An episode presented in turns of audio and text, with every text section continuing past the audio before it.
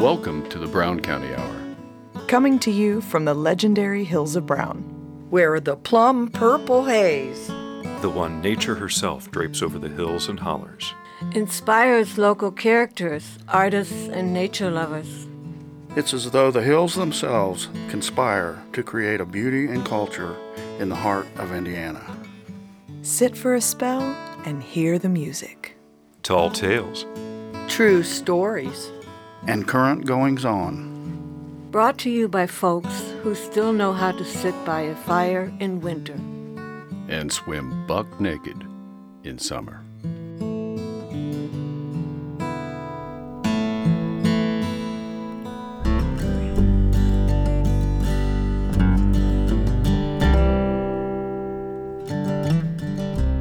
Welcome to episode 135 of the Brown County Hour. This is Dave Seastrom. And Sarah Lytle, along with the rest of the crew. This month, our musical guest is Rylee Nicholson, and we'll share our conversation with him and hear a selection of his original music. We have essays from Sarah Lytle, Jim Eagleman, and Dave Seastrom. And we'll also feature interviews with Lucy Schultz, Brian Smiley, and Steve Grubbs. Segment one begins with our conversation with Lucy Schultz as she outlines her involvement with the Art Farm Project and her musical management pursuits. We'll hear a portion of Rylee Nicholson's tune Back Porch Boogie before we get into his interview. And we'll close with Rylee's song A Cold Day in Heaven.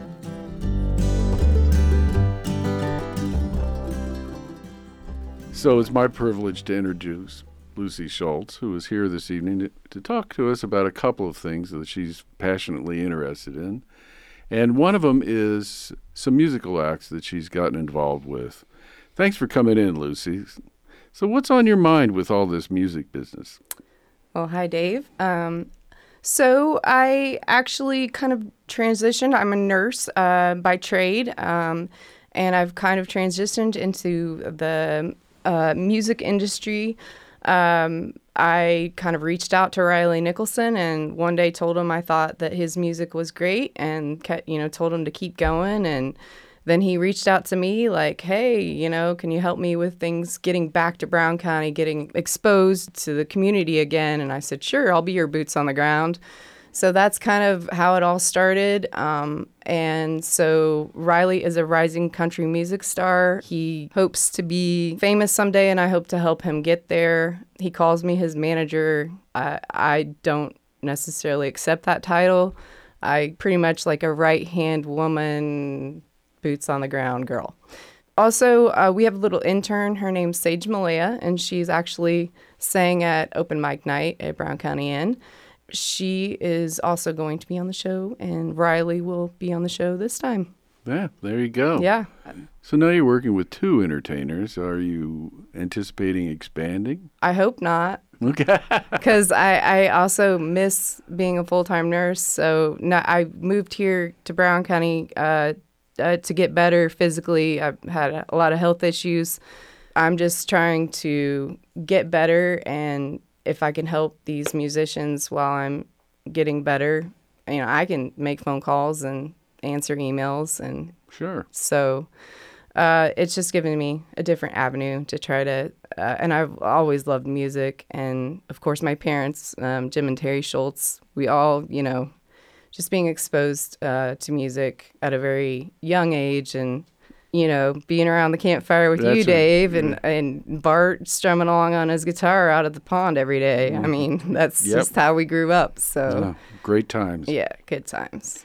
Well, I know that uh, Rylee is also involved in I don't know if I should call it a recovery kind of ministry, if you will. Sure. Yeah. But that uh, you know he is a person who has had that experience, and yep. that, is that part of what attracted you to him? Not so much in the beginning. It was more so his voice and how he honestly loved the way he ends his songs. Like, I, it sounds so weird, but I love how people wrap up music. Most of the time, I'm singing the end of the song. I appreciate that about him. So, Rylee uh, did have some issues with oxycodone and Xanax and lost about 10 years of his life to that and uh, about. That were medically prescribed to him. Absolutely. He broke his back. So he was prescribed these things um, for maintenance of pain. And we see it too often. You know, we all know the, the domino effect of what's going to happen. You know, they start out on the oxy and then and this didn't happen to Rylee, but many people end up on heroin Right. because it's cheaper. That did not happen to Rylee. He moved down to Georgia, him and his family, and he decided to pick up music. And he just sings and writes music. So, in the time that we have left, um, I am intrigued by the notion of an art farm. Yes. And you and your folks are directly involved in this project. You want to outline it for us a little bit? Okay, so basically, we went to the zoning committee and got that passed, to then go to on to the commissioners. Hopefully, when this airs, we will have a Brown County Art Farm.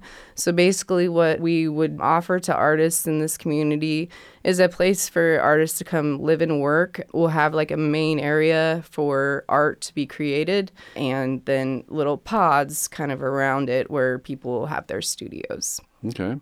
Is there housing along with this? Well, we currently have housing in the farmhouse and above the garage at my parents' house. We rent that already currently, so we're hoping to rent to all walks of life, families, um, especially. We want to see kids getting on the bus from our stop.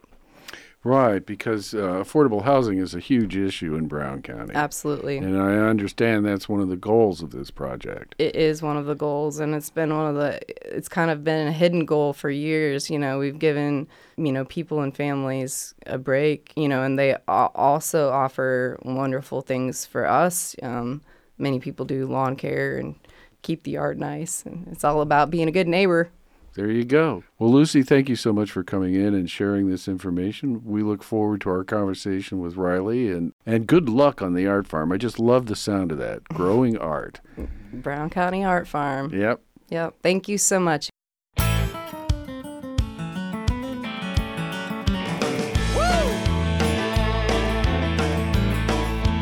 I grew up out in the country where people treat you right.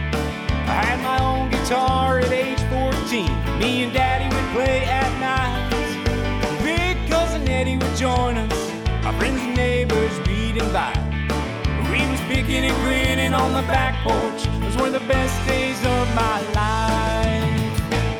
We played back porch boogie.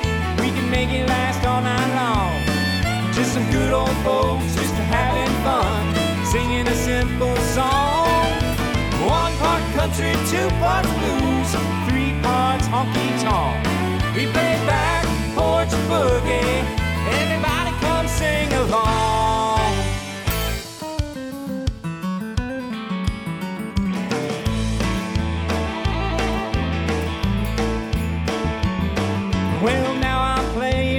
Time band, traveling around the world, staying in fancy hotels and meeting fancy women, all dolled up in fancy pearls. This fast paced life just never stops, it's enough to make my straight hair curl. But when I close my eyes, I'm home on the back porch, singing to a country girl. We play back porch boogie, we can make it last all night long. Just some good old folks, fun, singing a simple song. One part country, two parts blues, three parts honky tonk. We play back porch boogie. Everybody come sing along.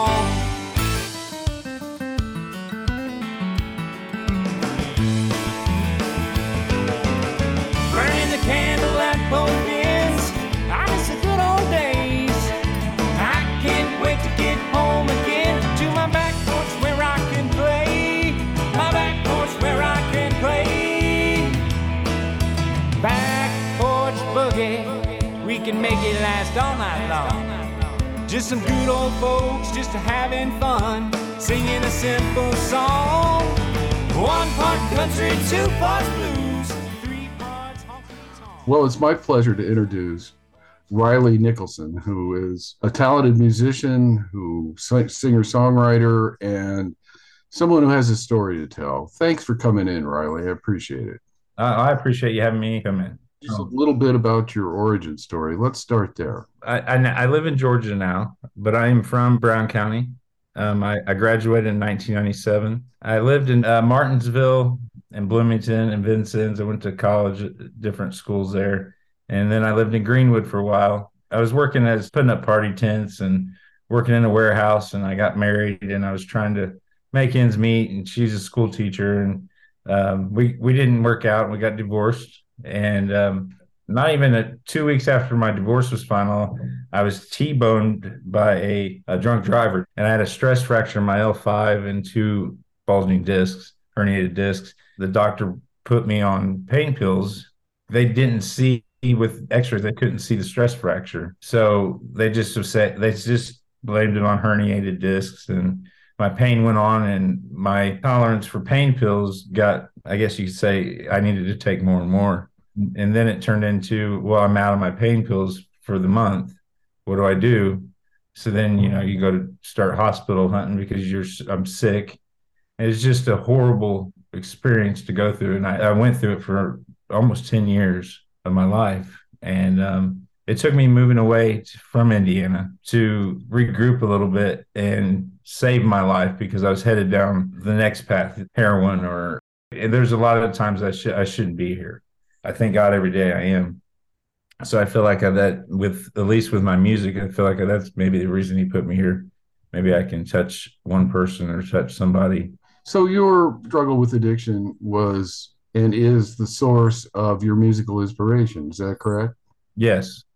Okay. Well, and I've had the opportunity to listen to several of your pieces. Lucy was very kind to send them to me. And you are definitely a powerful songwriter. And I can see where some of this strength comes from. So, what's next for you? I mean, now you're working with Lucy, you're trying to get gigs. What's up? I've been lo- looking for a band. That's that's uh, been the the part that's been holding me back. I started six years ago as a hobby uh, music. It started as a hobby. It was my gateway to getting sober and off of the opiates and Xanax. And I did it. And um, I was one out of 2,000 patients at a, a, psychiatric clinic that gave Suboxone out. And I took it, and it was like a film strip. And I took it, and um, it didn't get me, it didn't get me high, but it didn't get me sick either.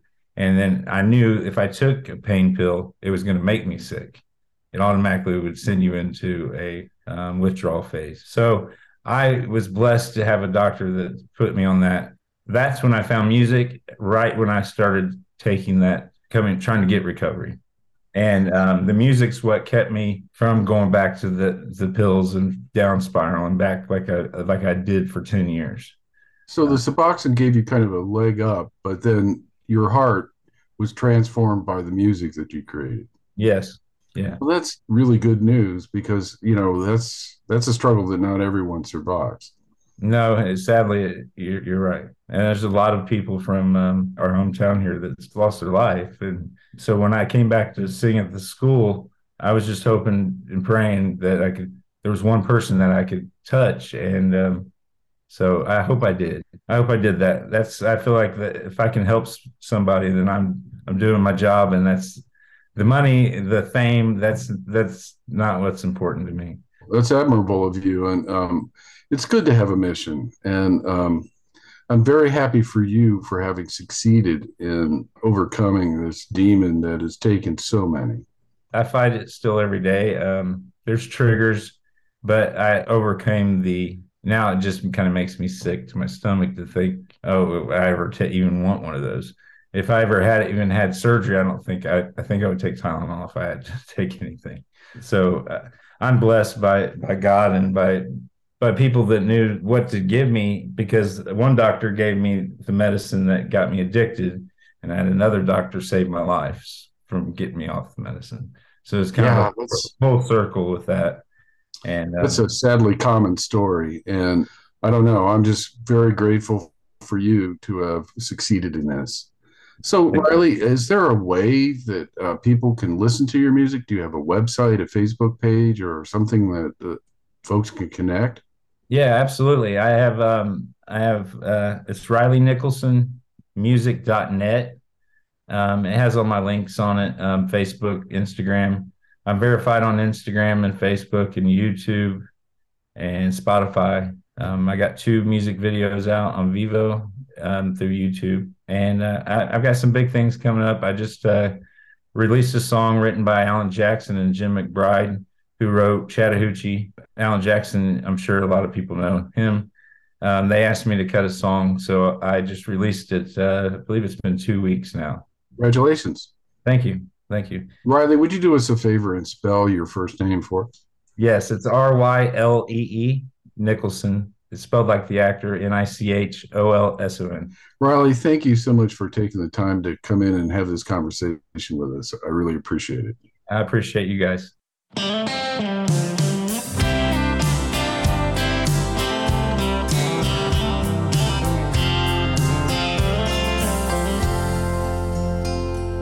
I guess I must be some kind of fool. Otherwise, I don't know why on earth I'd hurt you. Your look tells me forgiveness is totally absurd. You let me stay, but you won't say a word.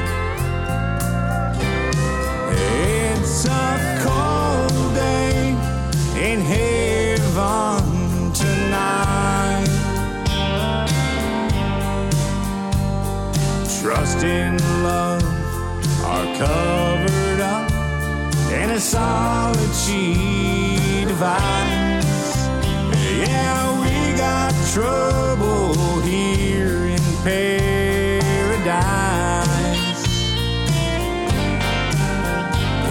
It's a cold day in heaven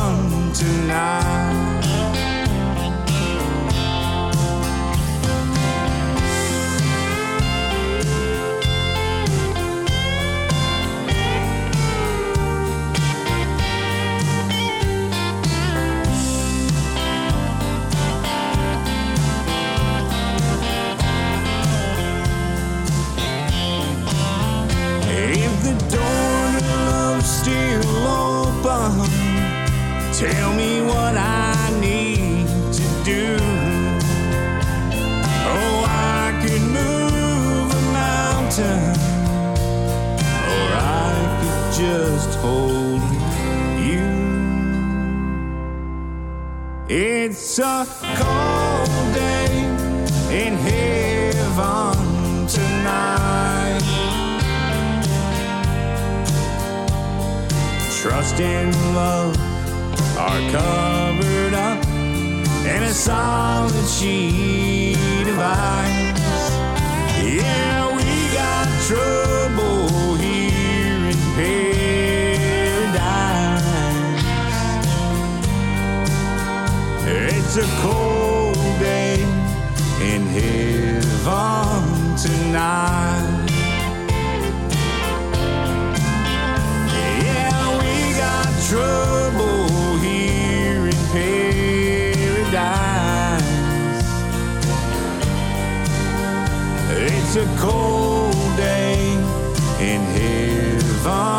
Tonight.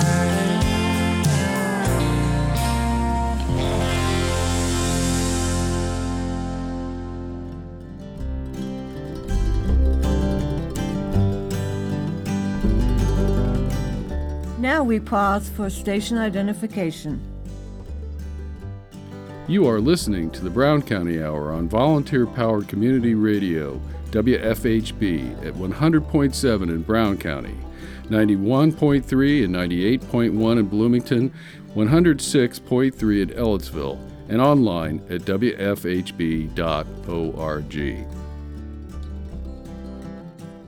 Support for WFHB comes from Our Brown County, a magazine for locals and visitors featuring art, entertainment, and county characters since 1995. Printed six times a year and available online. More at ourbrowncounty.com. We'll kick off segment two with a discussion about bees with Steve Grubbs. Jim Eagleman has an essay about scarlet tanagers, and we'll conclude with Rylee Nicholson's song, In a World Without Merle.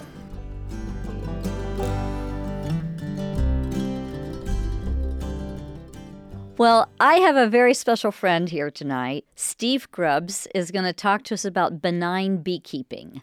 And he's been keeping bees for 47 years, as much time as he has been in Brown County. And one of the reasons I, I really like to work with Steve, I help with the bees, is that he's all about the bees and keeping things um, less disruptive for the hive. For instance, we don't look for the queen, we look for signs of the queen, correct? Mhm. And what are signs of the queen? When going into a hive, I try to minimize the amount of disturbance I do. Uh, it is easy to ascertain the health of the hive once you open it up. I, many people are compelled to try to find the queen, and in doing so, they can be very disruptive upon the, or have a disruptive impact on the hive. Um, spotting eggs, uh, looking for completely capped out brood cells. Uh, those are signs that you've got a healthy colony and a laying queen. Uh, when I don't see uh, fresh eggs in a hive, I know that there's been an interruption or a queen problem. Okay. I'd like to also re- bring out that Steve is very big on outreach and education and sharing the sweetness of the hive. So we have uh, the observation hive. 30 years now, I have maintained the observation hive in the Nature Center, which is just a hoot. It it draws people like a magnet. It's one of the most popular attractions in the nature nature center. Um I, when I stop and check check on the status of the hive, I find myself getting into conversations and having fun trying to educate people about bees. We've had to make it uh, pretty durable and uh, tamper proof, but over the years we've got a good, strong, durable observation hive. And we also work together pretty closely with the Salt Creek Hive, which is around the y- behind the YMCA. Before I was invited to set up a hive at the uh, head of the Salt Creek Trail, uh, it's been a great location to have. Uh, I had some uh, concerns about the nearby music center and uh, what kind of uh, chemicals were being used in the gravel parking lot because uh, most locations for bees are very sensitive to any application of chemicals. A quick example is for two years in a row, I tried to set up and maintain a hive right next to the History Center. Uh, failed both years. Uh, my take from that was I don't, with all the multiple property owners in nearby proximity, I have no idea how people are managing properties with uh, pesticides, herbicides. So, um, I've, so location is extremely important for successful beekeeping. And you also mentioned that you have to, as a beekeeper, be um, observational of the and in tune with the timing of bloom cycles. Oh yeah, over the years it's made me very sensitive. It's uh, created, it uh, gives you a certain perspective, a different perspective on nature in terms of what's in bloom, what are the uh, what are the cycles, uh, because I'm always thinking where are the fo- food sources right now. So that starts in late March with the uh, the willows when they come out. They're just the bees are on that for a food for the uh, pollens, and it goes all the way up into if we have a mild uh, fall, it goes well into the fall for uh, late season wildflowers. And then there are multiple pollinators, um, and there is the white man fly. Tell me about that. Well, I'll speak quickly about it. Honeybees, uh, the European honeybee was introduced by the East Coast by Swedes. Uh, Spanish were bringing in hives into Mexico and Central America and South America. Uh, and it's understandable because it's it was the most uh, common source of sweeteners. Uh, it was a su- sustainable form of agriculture, so it was just in the year 1900 in Indiana, when we had a lot of small farms, one out of four farms had honeybees. Honeybees have become quite common, embraced. We know about honeybees, uh, great source of uh, healthful food. They do, to some degree, compete with our native pollinators. It's a double edged sword. We have a lot of invasive European plants, such things as uh, Queen Anne's lace and our common clovers. Honeybees are quite adapted to that, but we have multiple pollinators in the form of flying insects and lots of birds. So uh, when we talk about pollinator habitat, it's not just for honeybees, it is for the vast number of uh, species that rely on our pollinator habitats. I'd like to wrap it up with you mentioned that sugar is not a food, but honey is, and just your quick personal health benefit with honey. I grew up quite asthmatic and quite allergenic. Um, I went to an allergist for five years, and guess what? He gave me desensitization shots. Well, since I took up beekeeping in the in my 20s, I've had a lot of desensitization shots in the form of bee stings, which have not only helped boost my immune response. I've never I've not had a flu since then. Uh, but it's also eliminated any response to allergies. So I have people that buy my honey because it's local, and I say take a spoonful every day for the true health benefit. Thank you for coming in and talking with us today. Thank you.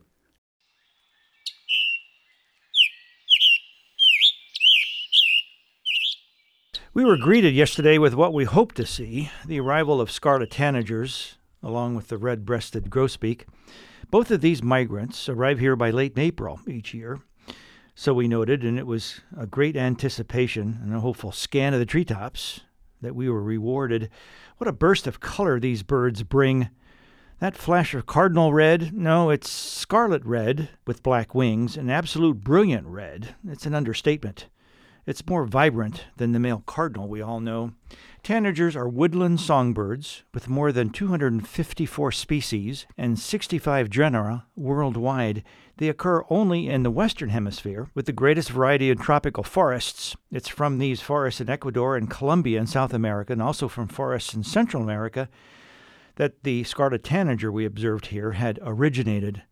That thought alone made me stop and think. And as I did, I became even more amazed that the trip between here and there, too many obstacles and hardships to imagine, what an ordeal to migrate that distance. We know they travel at night, so the recent full moon, or nearly full moon, I saw last night may have helped what it needed in its flight. Unfortunate finds of dead birds below communication towers helps confirm this fact that nighttime migration along the way may occur to avoid crowding and competition when they arrive for foraging sites. Using the constellations, whatever phase the moon is in, and large landscape features that are still visible by moonlight, like ridges, shorelines, and rivers, even with the slight illumination of the moon, these road map features can help guide tanagers to northern latitudes. And it's here where they nest and rear the young, and that'll soon begin. But think about it this is a long way for a bird when storms, landscape changes, and habitats here in North America have been altered since their last visit. Given these challenges, no wonder we're amazed. Another fact I'm all over as I watch this brilliant songster the breeding bird survey data from as early as 1960s to 2010 shows a statistically significant decline in scarlet tanagers in the northeast U.S. This has become pronounced since the early 1990s when tanagers populations appeared to stabilize. There was a point of optimism, but studies more recently by Cornell University's Laboratory of Ornithology, a study they called the Project Tanager, looked at forest fragmentation and its effect on habitat use. Fragmentation, as you know, is the removal of the forest interior, creating parcels and separate tracts that are no longer connected. Smaller tracts are less desirable than large contiguous ones. The study showed that while increasing fragmentation reduced the suitability of breeding sites, the degree to which this happened differed amongst tanager species. For example, the scarlet tanager, there was a strong negative fragmentation effect in the largely deforested Midwest where we are and the mid Atlantic coastal regions, but only a weak one in the largely forested Northeast. In western tanagers in the western part of the United States, elevation was as important as fragmentation in determining habitat stability. So says Cornell University's Laboratory of Ornithology, a great research site for us to tap into to learn more. Much has been learned about this neotropic migrant, as you would think. And as usually the case, the more rare things become, the more attention we pay to it. I'm skeptical with this knee jerk decision of all of a sudden, let's see what we can do so we don't end up with another extinct species. Certainly, biologists and academics don't ever want to work under these conditions, especially when funding is the key factor. But often this is the case. Numbers dwindle, funding is appropriated, grad students arise to the challenge to see what things are bad and what we can learn, sometimes too late. And what is the cause? Here are some things recently learned about the scarlet tanager. They eat insects, but mostly fruit. Especially in late summer, most food is plucked from vegetation with the bill, and sometimes they catch insects by flying after them. Some species of tanagers are very territorial and are solitary during the non breeding season. They are monogamous, and pair bonds last through the season. They breed at one year old, and the nest is usually 4 to 75 feet high in trees. Only the female builds the nest, and it's not reused. The young are altricial, meaning they are born blind, naked, and totally dependent on the parent, and they leave the nest at 9 to 15 days.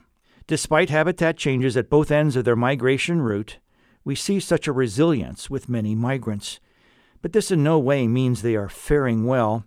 The place they nest, here in the Midwest, and where they spend their winters in Central and South America, that'll determine how well they will do into the future. One thing we hear more and more about neotropic migrants, they overwinter in shaded forests, and these are of prime importance. And the coffee industry, as you've heard me talk here before, plays an important role. You've heard me talk about coffee plantations that used to be part of many forested lands, but low growing, sun loving bushes produce more coffee beans than what was produced in older plantations, with more branches, foraging sites, and food more suitable for the tanagers and other birds. The older plantations are important, but now they are being replaced with the smaller bushes that are highly productive. Less suitable habitats for foraging birds to find food and this reflects on us as coffee consumers. The organically grown songbird coffee, as it's called, is harvested only from those older plantations. So the coffee I drink affects the birds I see. Buying songbird coffee, it seems an easier way I can help out the tanager I see in my woods. Jim Eagleman for Nature Ramblings, Brown County Hour. Thanks for listening.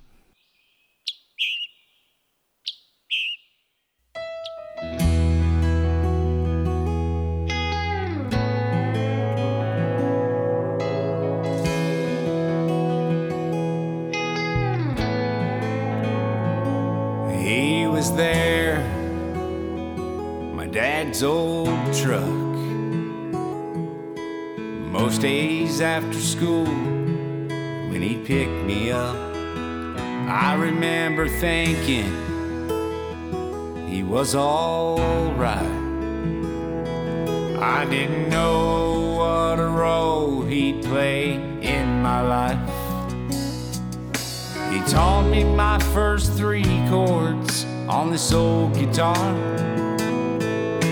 and how to cope with a half a dozen broken hearts in a world without Merle.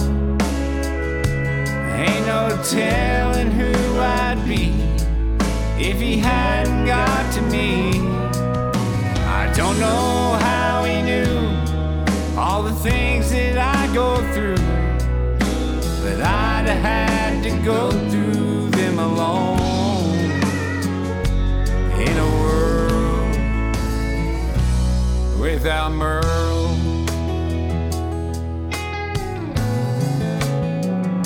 He lived the pain he put in words, somehow made it feel almost good to hurt. He chased the women, drank and smoked. He confessed his sins to us all in the songs he wrote. Doesn't matter where I'm at, whenever I'd hear him. It's like sitting and having a cold one with some old friend in a world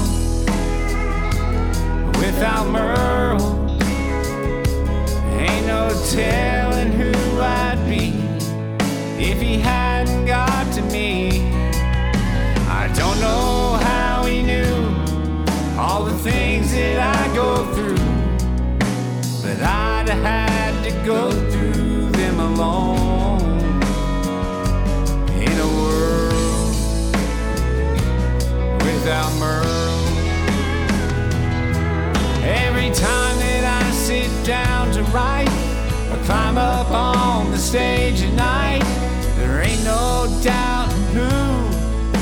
I owe the honor to. I don't know how he knew all the things that I'd go through, but I'd had to go through them alone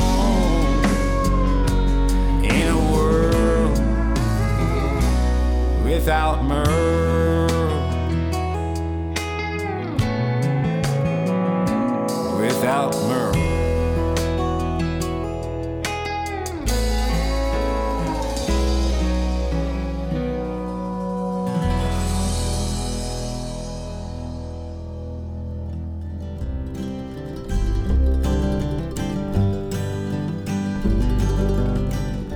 Now we pause for station identification. You are listening to the Brown County Hour on volunteer powered community radio, WFHB, at 100.7 in Brown County, 91.3 and 98.1 in Bloomington, 106.3 in Ellettsville, and online at WFHB.org.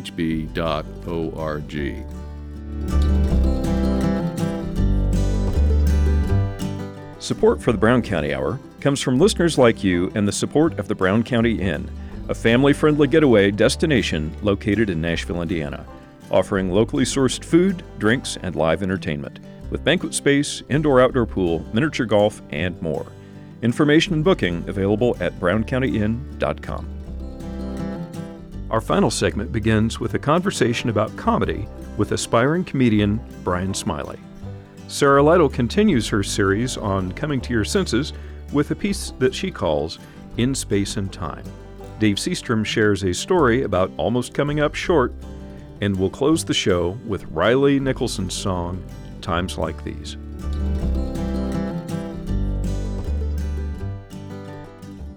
Well, it's my pleasure to introduce Brian Smiley. Great to be here. Thank you. So, we've interviewed all kinds of people on this show, and I believe you're the very first comedian. Ah, what an honor. That's- yeah. yeah, Congratulations, maybe. Thank. We'll we'll take them. Yeah, we'll, take them where we can get them, Yeah. huh? So, all right, Brian, this is interesting to me. First of all, how did you get attracted to this? Uh, so I've always been a huge fan. Uh, watched just way too much of it when I was younger, and I had a friend. Uh, shout out to Jake Rubel, who's a Bloomington area comic. Uh, pick it up, and within the first couple years, he was doing it full time as a job, and he was like, you know, you've, we've always been funny. You should go up and give it a try. So, Well, there's a difference between being funny and being a comedian, though. yeah, you find that out pretty quickly. Yeah. Yeah. I mean, funny is reacting to things in a conversation, and comedian is having a bit, a, a routine where, you know, I assume you've, you know, you have a group of these that you can pull out. It's kind of like being a musician and singing a song, only different, right? Yeah, yeah, probably slightly less skill level required because anybody can talk, but uh, Not everybody can be funny, though. yeah, no, I see it all the time. That's uh, open mics in Southern Indiana. So you said you mentioned that you were a big fan growing up. Who were some of your favorite comedians? Um, I, my favorite comedian uh, is Doug Stanhope. Uh, not for the faint of heart. Don't uh, you gotta have thick skin to listen to him. Uh, I like uh, Robin Williams when I was a kid. Um, Richard Pryor, yeah, love. I found I found out about him later in life, but Okay, love okay. love Richard Pryor. Flip Wilson, these kinds of folks. Or? Uh, before I'm sounding unstudied. I don't know. I don't think I know that one. Okay, well, I'm, uh, for the record, quite a bit older than you. Oh, I would, would have not guessed that. this is the benefit of radio. but uh, okay, so you start out, you you write a bit, you put yourself out there. That must have been kind of terrifying the first few times, huh? Oh yeah, I walked around the garage with a wrench, uh, rehearsing my set in my head uh, for several hours before I went up. The wrench of support or? Was the wrench was a microphone? I- okay, all right, now I got it, Like I thought that would help. Uh, Yeah, it, right. it did not help, and being on stage was nothing like being in my garage. right? Yeah. So, were you fortunate enough to get a couple of laughs the first time out? Uh, I was told I did well by a supportive group of my friends and other comedians, so that was probably enough enough to keep me going. Well, excellent. And is that how much ambition do you have with this? Are you hoping to do something? Uh, yeah, I would love to make it a job at some point in time. I've got uh, two children. One is a new baby, so it's not in the immediate future. But the nice thing is with social media, you don't have to be in New York or LA Right. to, you know, to make something of it. You know, people Right. are doing it from here in the Midwest. You don't have to do the Borscht circuit. Exactly. And uh, you have performed locally. You've emceed at the Playhouse, opening for other comedians. That's right. Uh, I've been at the Playhouse. Uh, I'm at Story, Indiana, coming up. Uh, Okay. The Story Inn, I think June 17th, and Okay. then uh, again, I think at the Playhouse on September 8th. But that's uh, still in the planning phases. Well, I hate to categorize anything, and especially something like humor, but um, how would you characterize what you do? Uh, self-deprecating. Okay. I'd say, yeah. Okay. Uh, are you what they call a clean comedian? Uh, not to speak of. I, Okay. uh, you know, I, I can't. So you are familiar with the seven dirty words, then? Yeah, very familiar. Yeah, Okay. love love Carlin. Also, he should have been on my list. Yes. Um, yeah, I- I've got probably forty minutes worth of material. Maybe ten minutes of it, I could I could do it a clean room. Okay. Well, it's good to have that kind of versatility, though, huh? Yeah, yeah, I could probably get a lot more work if I could do more than ten minutes. But we're we're getting there. So, what is your process? Do you write this stuff down, or you just have it in your head, or how do you do it? Uh, sometimes, sometimes I'll sit down and write. I'm not super disciplined, so I probably don't do that as much as I should. Uh, sometimes I will just take my baby for a walk and just talk out loud like he's listening. just You know, you know your, you know your kid's gonna be in therapy for years. I right? think probably if some people walked by and heard the things I was saying with a 10 month old baby in my backpack, they would probably, maybe CPS would get called. Well, Brian, you said that you had an event coming up. Also, uh, you're going to be opening at the Playhouse sometime in September. Is that correct? I think September 8th. Okay. Um, they're still booking that. I don't know the details of the show just yet. Do you have a Facebook page? I uh, yes, I do. I think it's just my name, Brian Smiley, and uh, I'm on Instagram at Brian Smiley, and then just an underscore. Okay. Yeah. Okay. Do you have a website? I don't. I should. Right. One of these days. Well, no, if you put your bits on there, everybody will steal them. Yeah, yeah. Well, that's the nice thing. If you get them out there first, then uh, people know that you've got it in writing. You know, I posted this on May 5th or whatever. If somebody does it on May 10th, they, everybody knows they're the thief. Well, Brian, this has been a real pleasure. Thank you so much for sharing this story. hey, thanks so much for having me. Greetings. This is part six Coming to Our Senses in Space and Time. In December, I started this series on reviving our senses to become more conscious, sentient beings. Aesthetics. People who feel and perceive through their senses. You know, the five we were taught in school. But I also believe there is a sixth sense.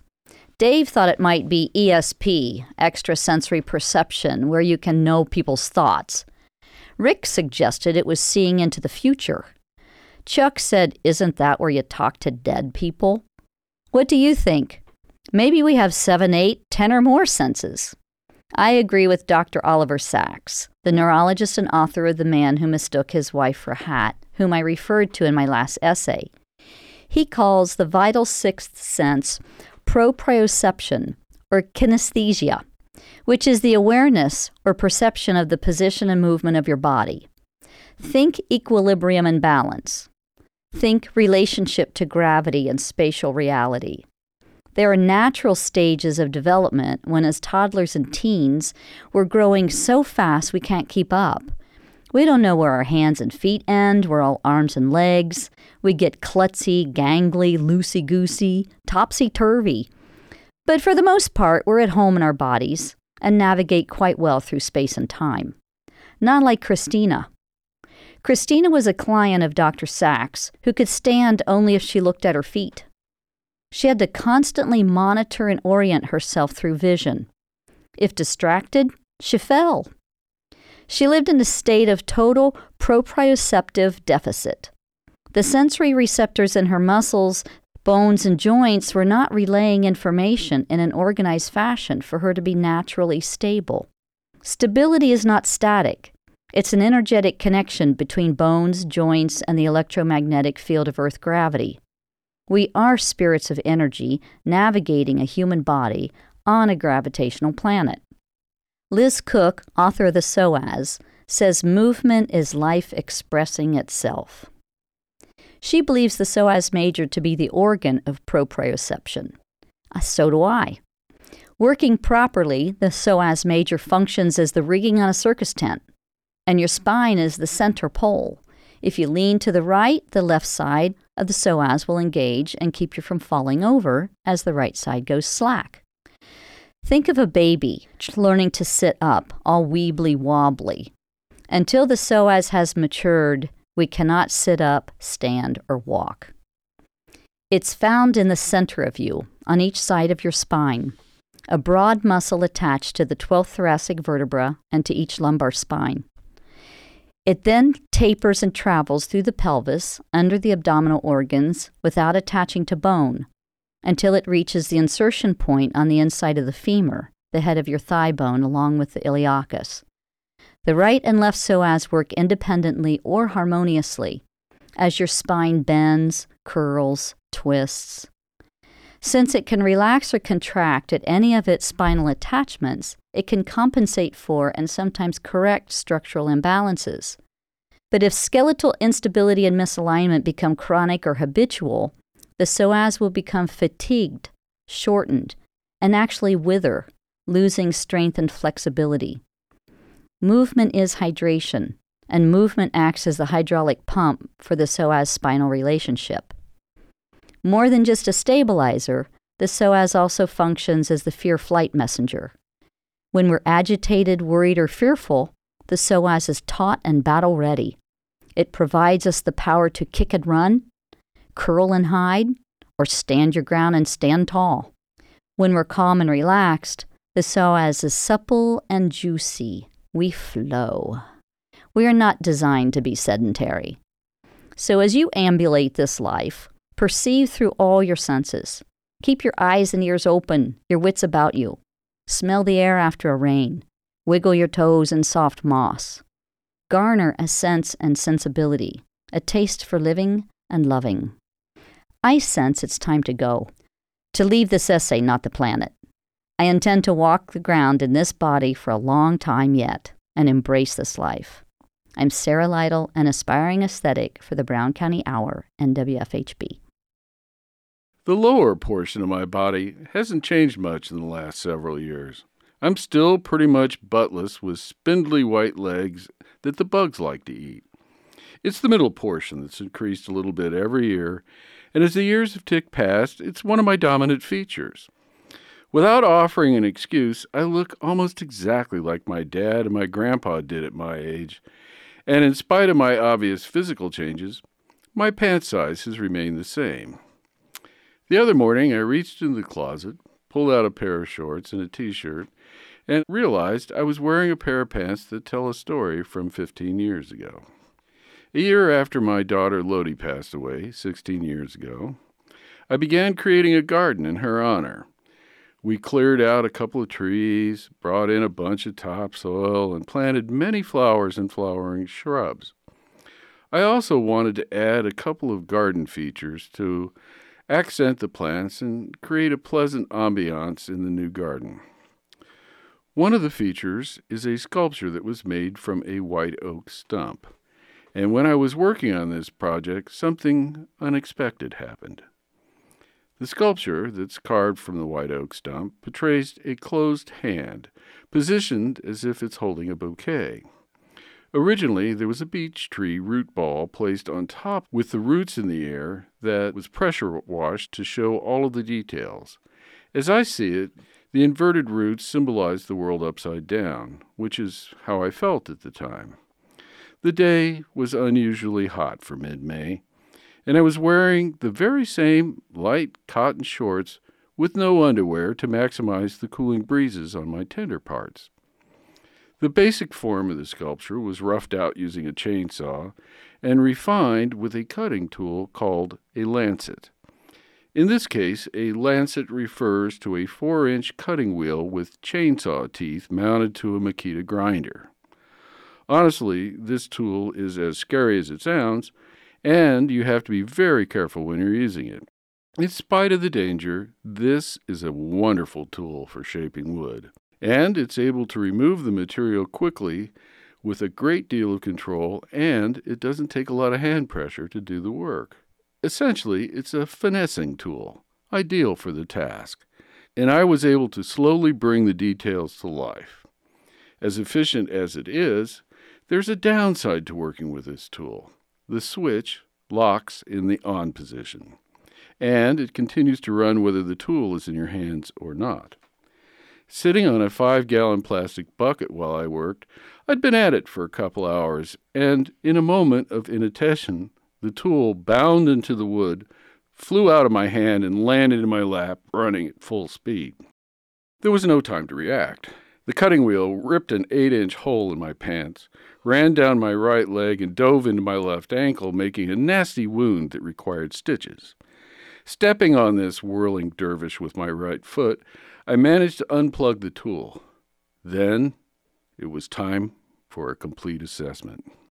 With a trembling hand, I reached into my pants, and much to my great relief, everything was still there. And better yet, nothing in that region was wounded.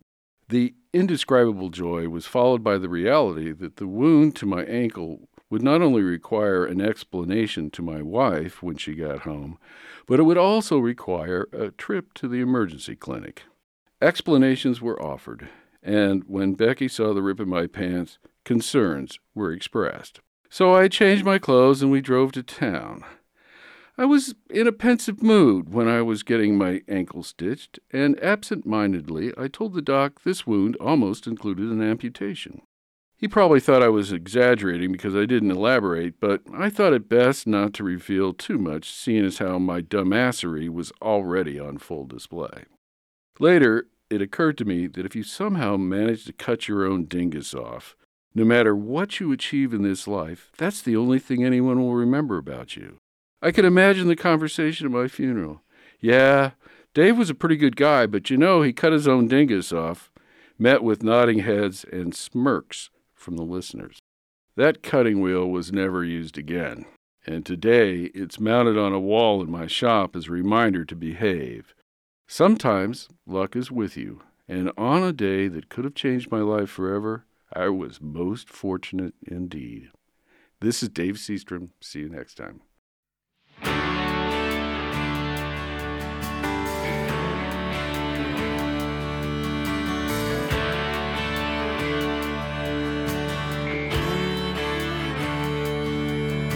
I was living pain every day,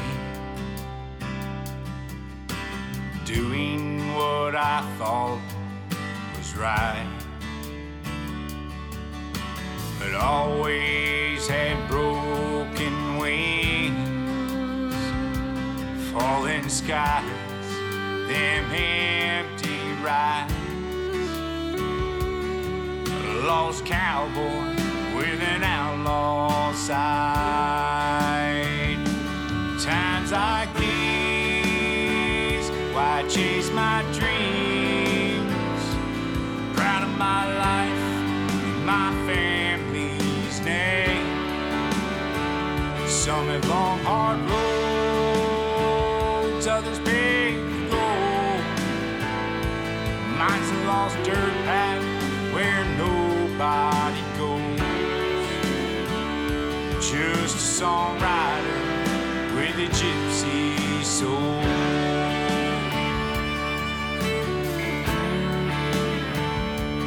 Oh God, please don't give up on me. Even when I can't be strong. Leaving me lost here with an empty seat. Where I stand is where I belong. Oh, I'm coming home to you after I write these songs. Times like these, why chase my dreams? Proud of my life,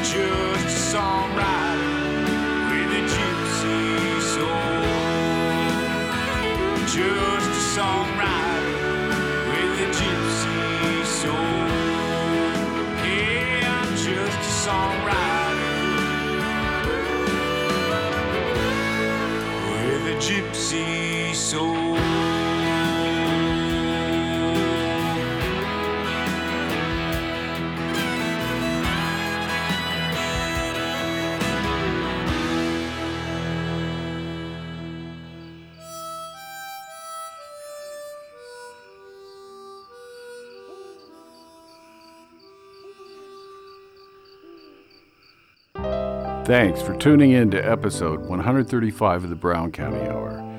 This show was recorded in our studio at the History Center here in downtown Nashville and brought to you the first Sunday of every month at 9 a.m. and the following Wednesday at 6 p.m. and anytime online. Be sure to look for us on your favorite streaming services.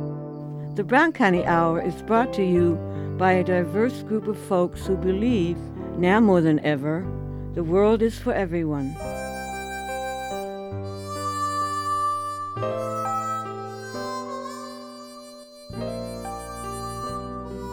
This show was produced by Chuck Wills, Pam Rader, Rick Fettig, Vera Grubbs, Sarah Lytle.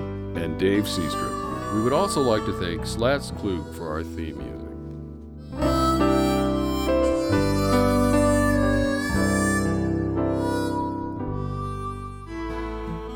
You have been listening to the Brown County Hour. coming to you from deep in the woods of Brown County, Indiana.